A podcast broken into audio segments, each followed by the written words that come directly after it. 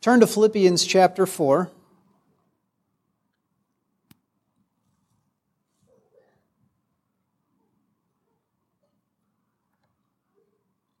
We're just going to read five verses this morning Philippians 4, verses 4 through 9. I'm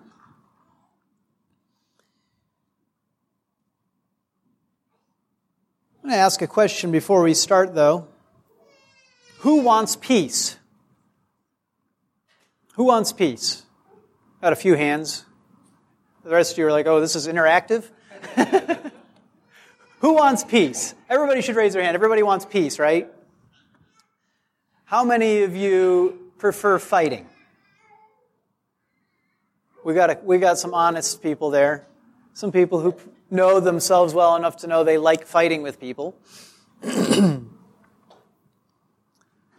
it's not fun being in conflict with people after a while, is it? and yet there's a real, a real temptation to it. That's why one of the things that is a requirement for officers in Christ's church is that they not be pugnacious, that they seek true peace.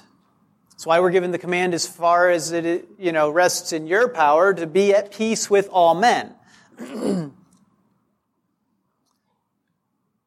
but peace goes further than simply not fighting with other people, not being pugnacious, right? When you think, when I ask you who wants peace, it might be that you uh, immediately thought of something very different than not fighting with your brothers and your sisters, or not fighting with your husband or your wife, or with your coworkers. It might be that you thought of the kind of peace that goes much deeper than that. And that's the kind of peace that we are talking about in this passage today true peace. In fact, it's peace that passes understanding. You guys remember that song? I've got the peace that passes understanding down in my heart. You guys remember that one? Well, in the version that we have, it's translated the peace which surpasses all comprehension. It passes understanding, it surpasses comprehension. What sort of peace is that? That's a peace that is deep in your soul, a peace of mind, right? A peace of heart, a peace in your conscience. And so, as we begin to read this text, I want you to think what stands in the way of that kind of peace. There is actually a hint with the things that stand in the way of peace with your brother. That's a subset of this kind of peace. So the kinds of things that stand in the way are the same kinds of things that are going to stand in the way of deep and true peace. And I think one of the best ways to sum up what stands in the way of peace is simply to say when things that are important or that you care about are threatened. When things that are important or that you care about are threatened, are you at peace then?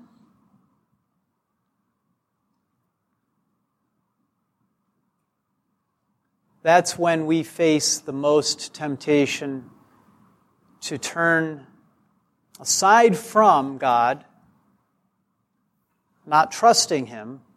That's when we are most at risk of not being at peace, not having this true and abiding peace. Well, let's stand together as we read Philippians 4, verses 4 through 9. Rejoice in the Lord always. Again, I will say, rejoice. Let your gentle spirit be known to all men. The Lord is near. Be anxious for nothing, but in everything, by prayer and supplication, with thanksgiving, let your requests be made known to God. And the peace of God, which surpasses all comprehension, will guard your hearts and your minds in Christ Jesus. Finally, brethren, whatever is true, whatever is honorable, whatever is right, whatever is pure, whatever is lovely, whatever is of good repute, if there is any excellence, and if anything worthy of praise, dwell on these things. The things you have learned and received and heard and seen in me, practice these things, and the God of peace will be with you. This is the word of the Lord. Please be seated. Now, if you weren't here or you don't remember a few weeks ago when we were reading the uh, earlier passage, part of this chapter, you remember that Paul, the Apostle Paul, urges two women in the church at Philippi to get along with one another, to be at peace, to have unity. Euodia and Syntyche. Their names are recorded for us. And that's where we focused on being at peace with one another. But now he takes this a step further into a peace that goes deeper than simply peace with one another. Now he takes it into a new level into the peace of God that surpasses all comprehension, saying that it will guard our hearts and our minds in Christ Jesus.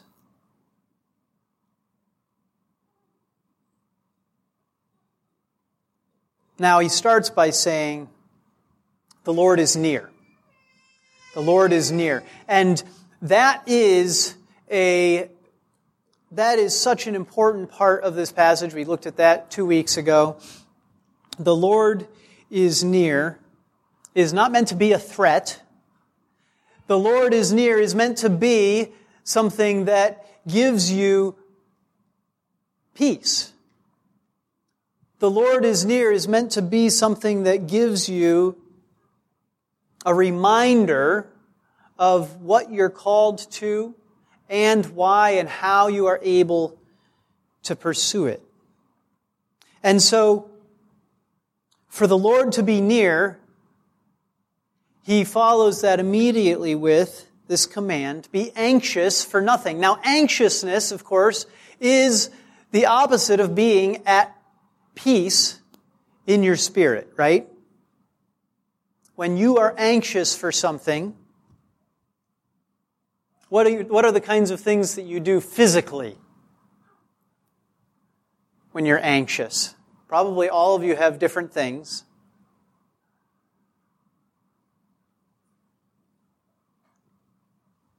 No examples? What about biting your fingernails? Hey, I just saw that one. I, yep, biting your fingernails. Nobody look at mine. What other sorts of things do you do when you're anxious? fidget, no, no, don't sleep. What? Eat.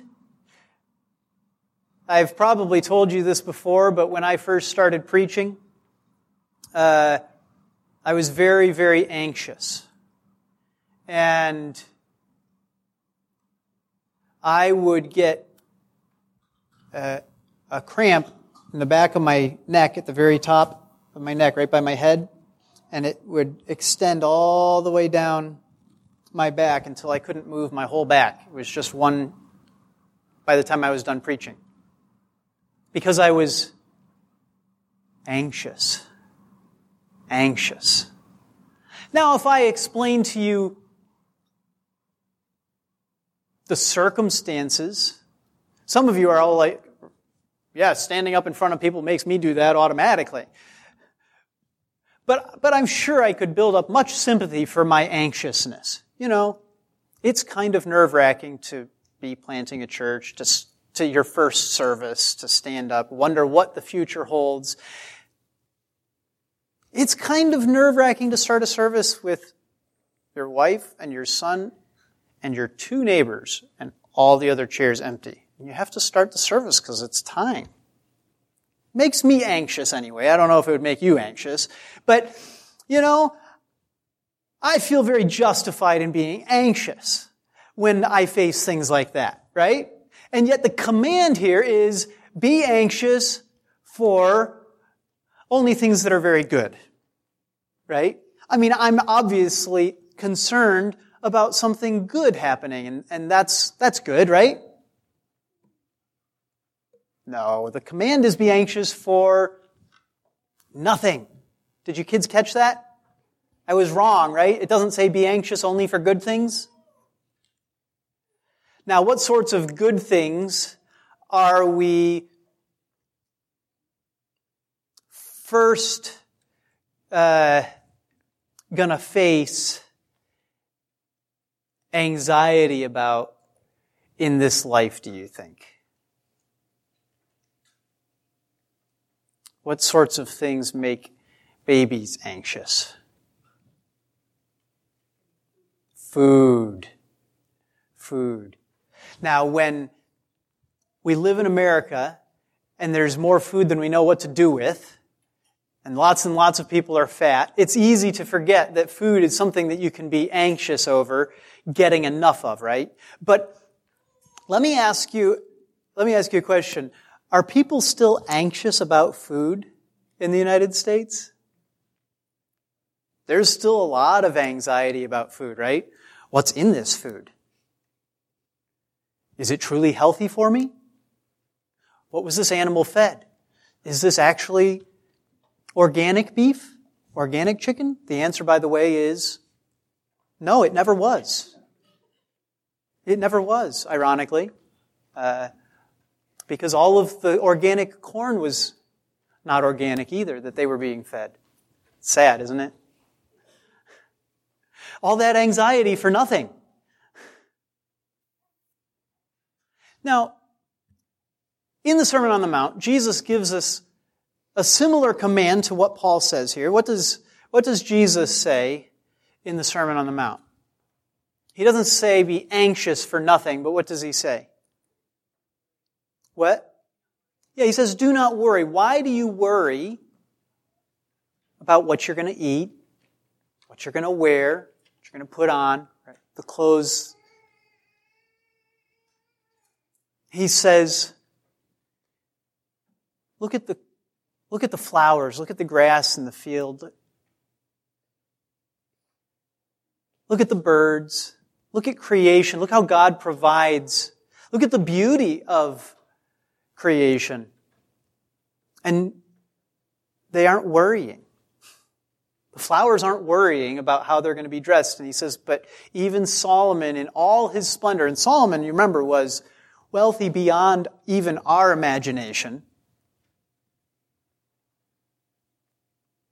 had all of the most beautiful, wonderful clothes that money could buy, and he was never dressed as nicely as one beautiful rose. And you can see that, can't you? You see a flower that's in, that's in full bloom. And you see the beauty and you realize it is truly gorgeous. It is truly amazing. And so Jesus gives us this command, do not worry how you're going to provide for yourself because God is the one who provides for all of creation and He will provide for you. And here, Paul gives us this reminder that the Lord is near. Why is that important? Well, it's, it's a reminder that he is the one who provides for us. And that's why he then says, okay, the Lord is near, so go to him. right? Turn to him. If the Lord is near, why would you sit there worrying instead of just going to God and praying? Supplication.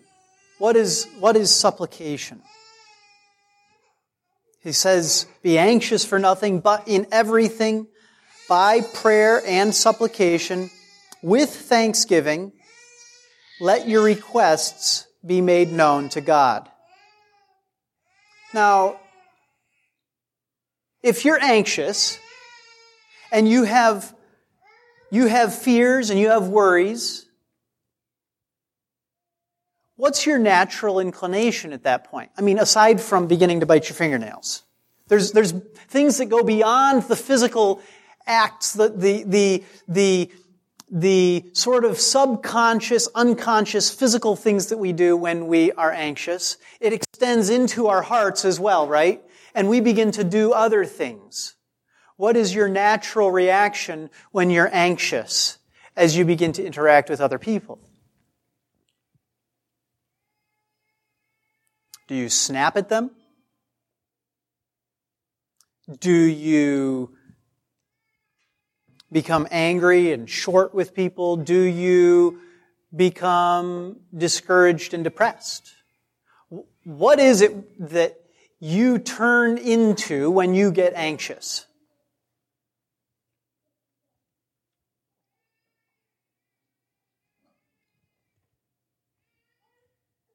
There are many, many ways that we try to do something, anything, to handle our anxiety, but without turning to God. Forgetting that He is near. And thinking we just have to live with anxiety. We don't have to live with anxiety. As a matter of fact, we're not supposed to live with anxiety. And you say, well, that sounds great. Nobody wants to be anxious, right? I mean, there's counselors to help with anxiety because everybody knows living with anxiety is no fun. Sounds great, but how do I actually stop living in this anxiety? I mean, after all, you said at the beginning that the things that tend to cause us to be anxious are things that we, that are really important or that we really care about that are being threatened. Right? What makes you anxious?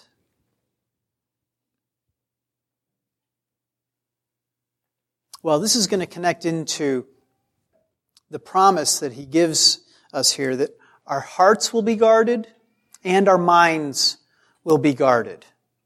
Okay, but before we dive into that, I want you to first see that he says that this peace of God is beyond comprehension. It passes understanding. In other words, I mean, that's, that sounds nice, but it really, it's really way beyond nice.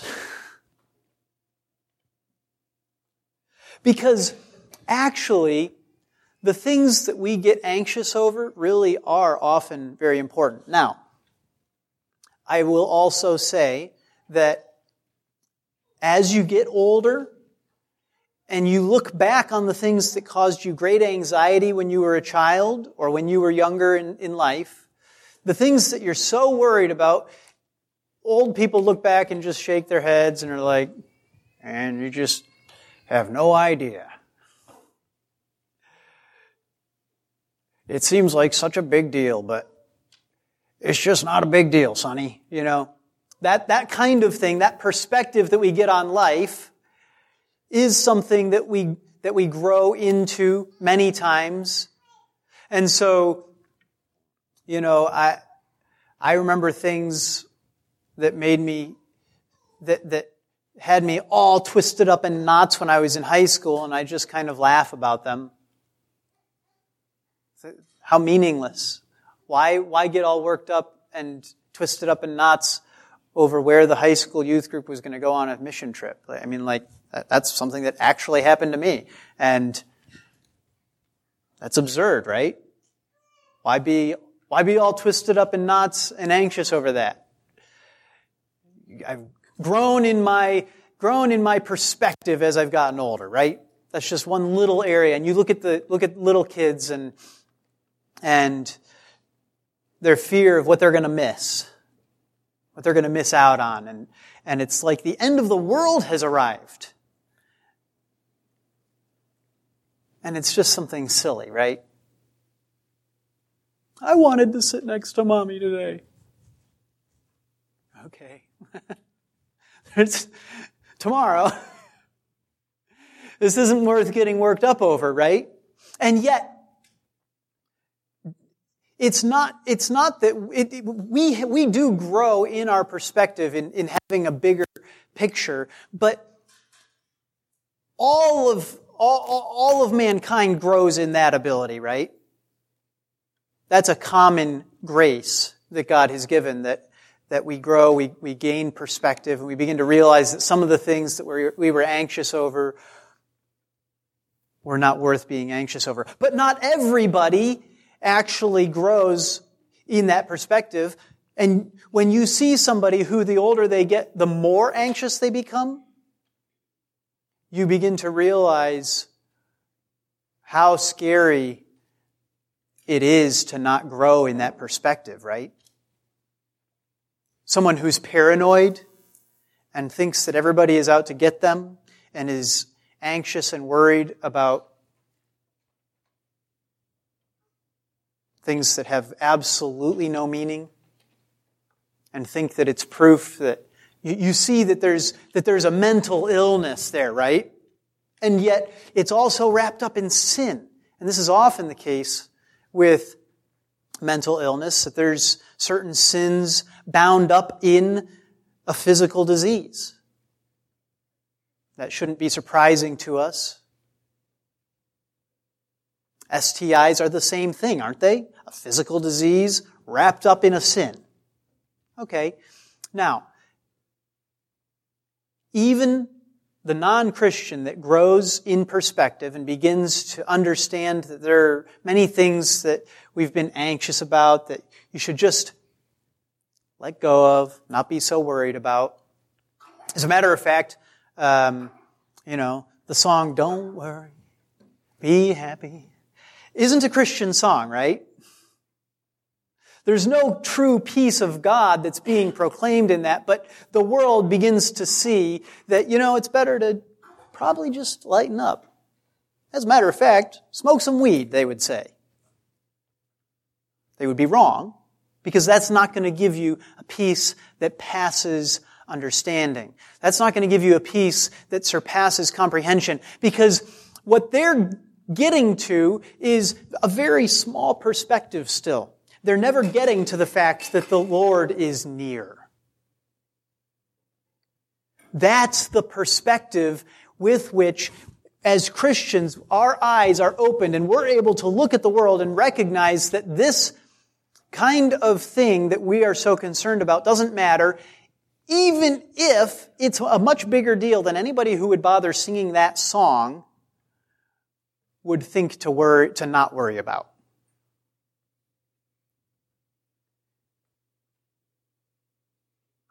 What sorts of things is somebody going to sing that song about?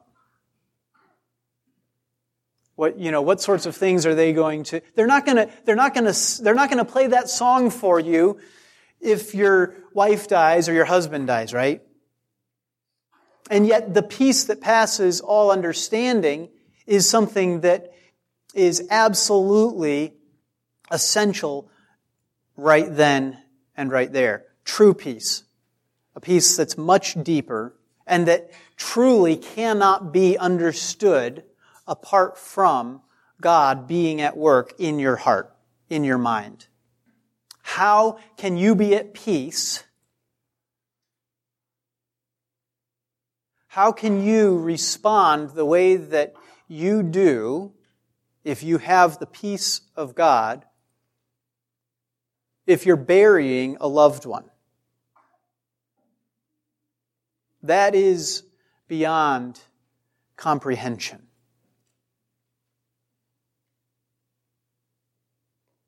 This peace of God is not something that the world can understand. It's not something that the world can even have. Nothing can explain having peace at those times in our life except God being near and Him being at work in us. Now think of biblical examples of times where you see this kind of peace or you see the lack of it. Two, two examples popped into my mind as I was thinking about this. One of them is Peter stepping out of the boat into the stormy sea. He was totally at peace, wasn't he? As he stepped onto the water, the peace that he had is way beyond our comprehension, isn't it? Yes, it, was also faith, right? But think of, think of the peace required to just step out of the boat into the stormy water to walk towards Jesus. And you think of the peace that Jesus had sleeping in the boat while the storm was raging around and all the rest of the men in the boat were thought, thought they were about to die, and they're so upset at Jesus because he's still asleep. Wake up! Can't you see we're going to die? But Jesus is completely at peace, isn't he? That peace is totally beyond the apostles' comprehension at that moment, right? Because they don't realize God is near. But Peter begins to realize God is near. I see Jesus. God is near. I'm perfectly safe. And so he steps out of the boat. Another, this is at another time, remember, right? Two different stories. But he, but he steps out of the boat. He has that kind of peace that is mind boggling.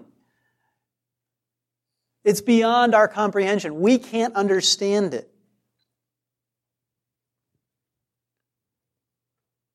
Another example is Jesus going to the cross. Think of the peace that he had the night before at the dinner, in the garden. What did he do? He took his requests to God, didn't he, in prayer. And he was sweating drops of blood, right?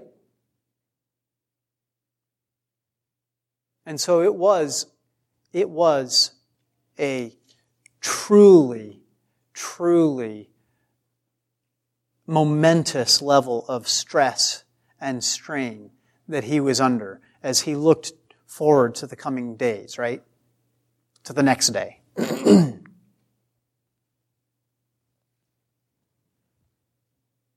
and yet, what did God give him?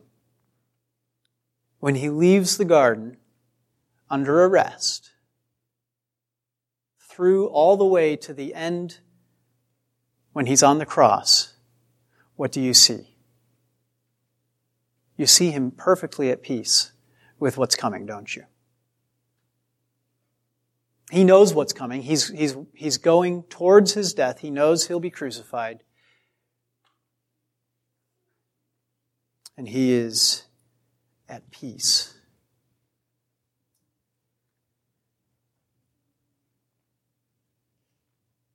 He's at peace until when? He's at peace until he cries out, My God, my God, why have you forsaken me? God is no longer near, and his peace is shattered.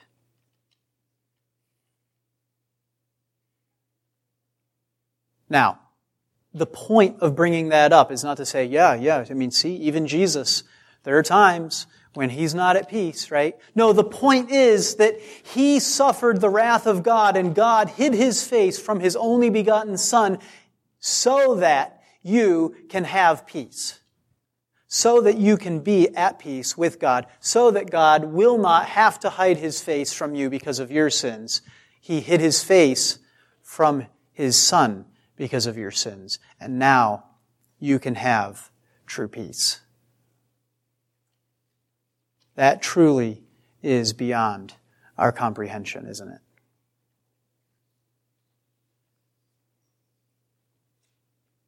And so, no, you don't have to look forward to that time when God turns his face from you and think and wonder whether this thing that you're going through now is God turning his face from you. No. If you put your faith in Jesus Christ, God is there with you. God is near. He has not turned his face against you or away from you, but he is with you. And he will guard your heart, and he will guard your mind.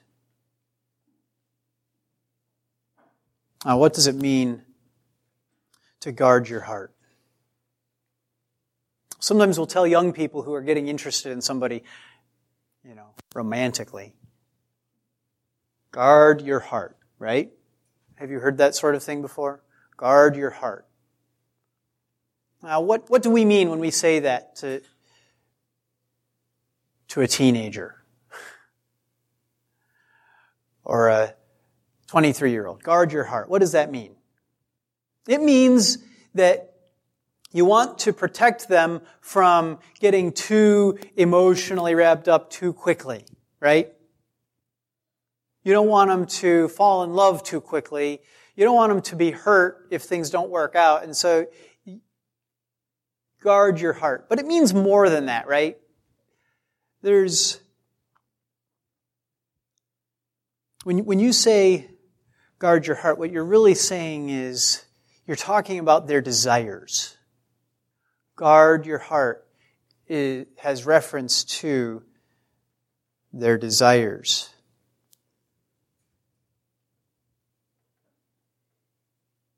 You don't want somebody to have their commitments and their desires over uh, a relationship that may or may not work out, given to driving them into poor decisions.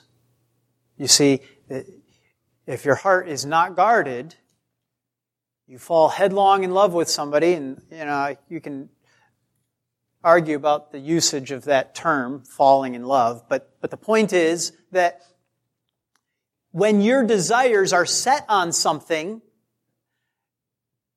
it's very difficult for you to objectively look at the world and say, this is good or this is bad, this is wise or this is unwise, right? Once your heart is set on something, once your desires are wrapped up in something, then you're at you are vulnerable at that moment to all sorts of things. Ultimately, to being hurt, to falling into sin, various dangers with not guarding your heart. but here we have the peace of God, which surpasses all comprehension, will guard your hearts. So it is the peace itself that is being spoken of as guarding your heart. Again, in speaking of guarding your heart, I think it is clear that it has reference to your desires. Protecting your desires. In other words, if you have true peace from God, then you will have proper desires. Good desires. Your heart will be turned towards the right things because that is what it means to have your heart guarded.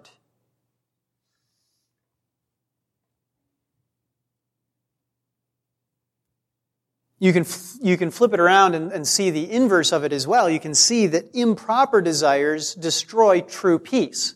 Now this is where we begin to see some, some confusion enter into the picture with regard to this peace. You know, I said, when things are important, or when things that you care about are threatened, those aren't necessarily the same thing, right? An awful lot of people are very anxious over something that is bad for them that they desire. So it's, it's very easy to become anxious over an idolatry. As a matter of fact, it's practically impossible not to have anxiety the moment that you have an idol. The moment idolatry enters into your heart, you are not going to have the peace of God in that. The moment you have an idol, you have to protect the idol rather than God protecting you. Right? And all of a sudden you realize you're not sovereign like God is. You're not omnipotent like God is. You don't have the power to protect your idol. And so you become very anxious about it.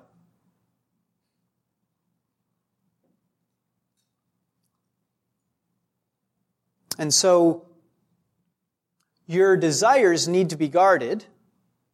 Your heart needs to be guarded.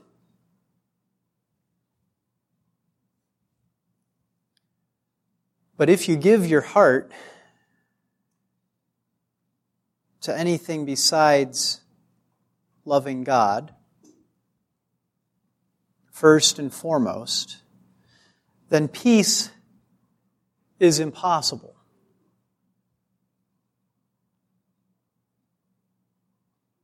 Improper desires destroy true peace. But true peace protects you from falling into improper desires in the first place. It guards your heart.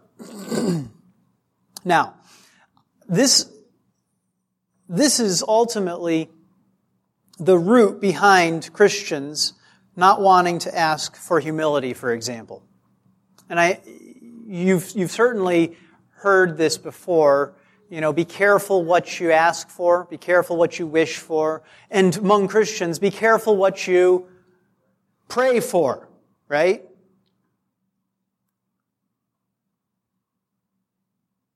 And generally, what that means is be careful not to pray for anything that would be good for you, but that would be painful in the process of getting there. Wait a minute. This is absurd, right? But what's going on there? What you're seeing is you're seeing a good desire, humility is a good thing, right? A desire for humility would be a good thing, but then you're seeing the process of putting sin to death along the way of getting there. You're seeing that it's going to require surgery on your heart by God. You're seeing that it's going to be done with a sword. And it's not looking real fun in the process, right? And so maybe I won't pray for humility just now. Or, uh, you know, what's the, uh, the old quip? God, oh, God give me, uh, uh, what is it? I don't think it's, you know, God give me purity, just not yet. Right? God give me humility, just not yet. Or there's, there's sins that I still want to give myself over to. But I want to end up in a good place. Well, to have peace will guard your heart so that your desires will be proper and you will be able, if you have true peace, okay, if you have this peace, and it does boggle the mind, it does surpass comprehension, that you would be able to pray for humility, knowing that the process will indeed be painful. You'll be able, because that peace of God that surpasses comprehension will guard your heart, and you will seek that fruit in your life.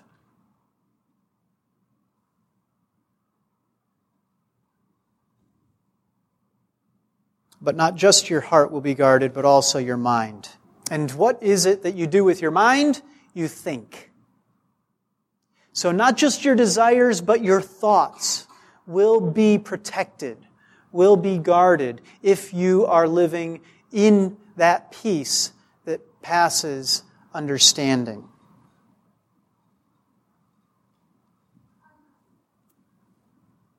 True peace means having proper thoughts, just like it means having proper desires. And also, just like improper desires destroy true peace, so improper thoughts destroy true peace. Now, what do I mean by improper thoughts? Well, any sort of false belief that you have about God will lead ultimately to not being at peace. The moment that you think that God is capricious, you can't have peace resting in Him, can you? He's no longer a solid rock upon which you can rely and rest on, knowing that though the oceans roar and dash against it, you are safe and secure. It's like trying to balance on a snowball in the ocean if God is capricious. Just going to flip over. You're going to be dumped over, right? And the only question is, how long? is it going to be?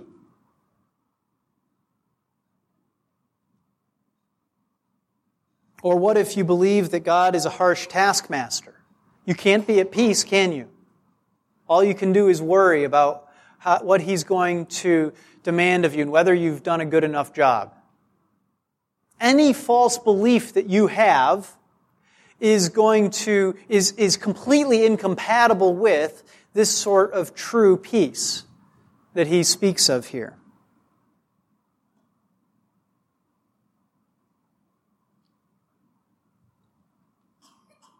So, true peace means having your mind and your heart in Christ Jesus.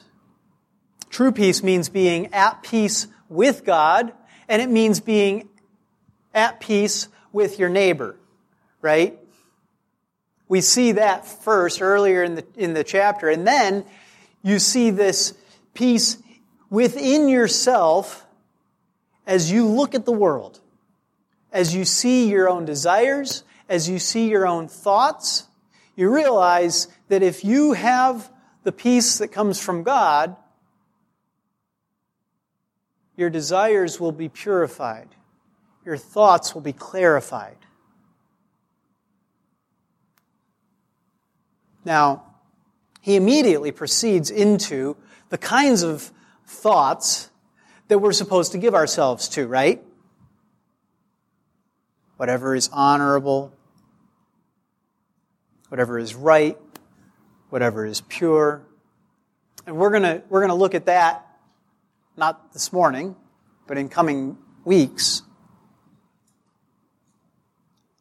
But you see the flow here of him then saying, Now, speaking of your mind and your thoughts, what exactly are you thinking on? What exactly are you desiring?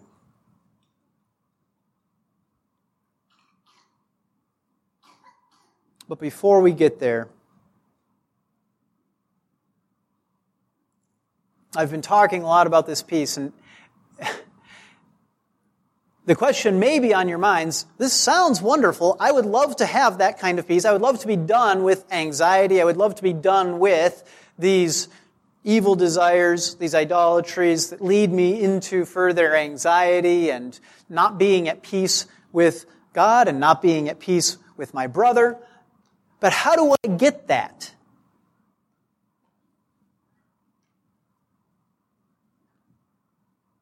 Be anxious for nothing but in everything by prayer and supplication with thanksgiving let your requests be made known to God.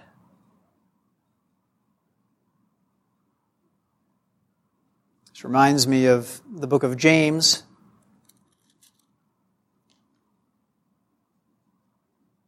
Right at the beginning, verse 5, chapter 1. But if any of you lacks wisdom, let him ask of God, who gives to all generously and without reproach and it will be given to him.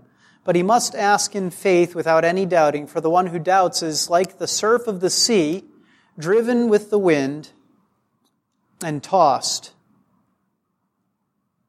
For that man ought not to expect that he will receive anything from the Lord, being a double minded man, unstable in all his ways. Is that a man who's at peace? Driven by the wind, tossed, turning, double minded, back and forth. That's not a man who's at peace, right? And so, in both cases, what you see is the centrality of prayer in being at peace and having peace in our hearts. In both places, we're commanded to go to God. In James, we're told that he gives to all generously and without reproach. Here in Philippians, he says, Be anxious for nothing, but in everything, by prayer and supplication, with thanksgiving, let your requests be made known to God. And this is where you begin to see that there are good things and there are bad things that we can desire. And when you begin to take your requests to God instead of holding them in your heart and being anxious about them, all of a sudden you've got to figure out whether what you're going for is something good or something bad. What sorts of bad things might you be worried about? Well, you might be concerned about your own money, about your own reputation, about your own glory and honor, about your own sin being found out.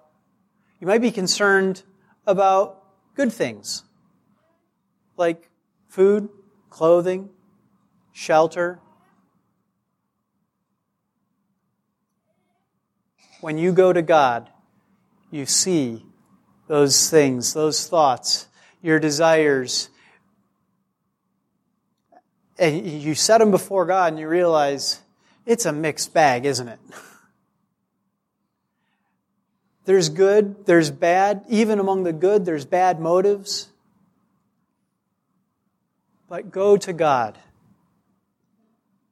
Make your request known to Him. And He will give you peace. Let's pray.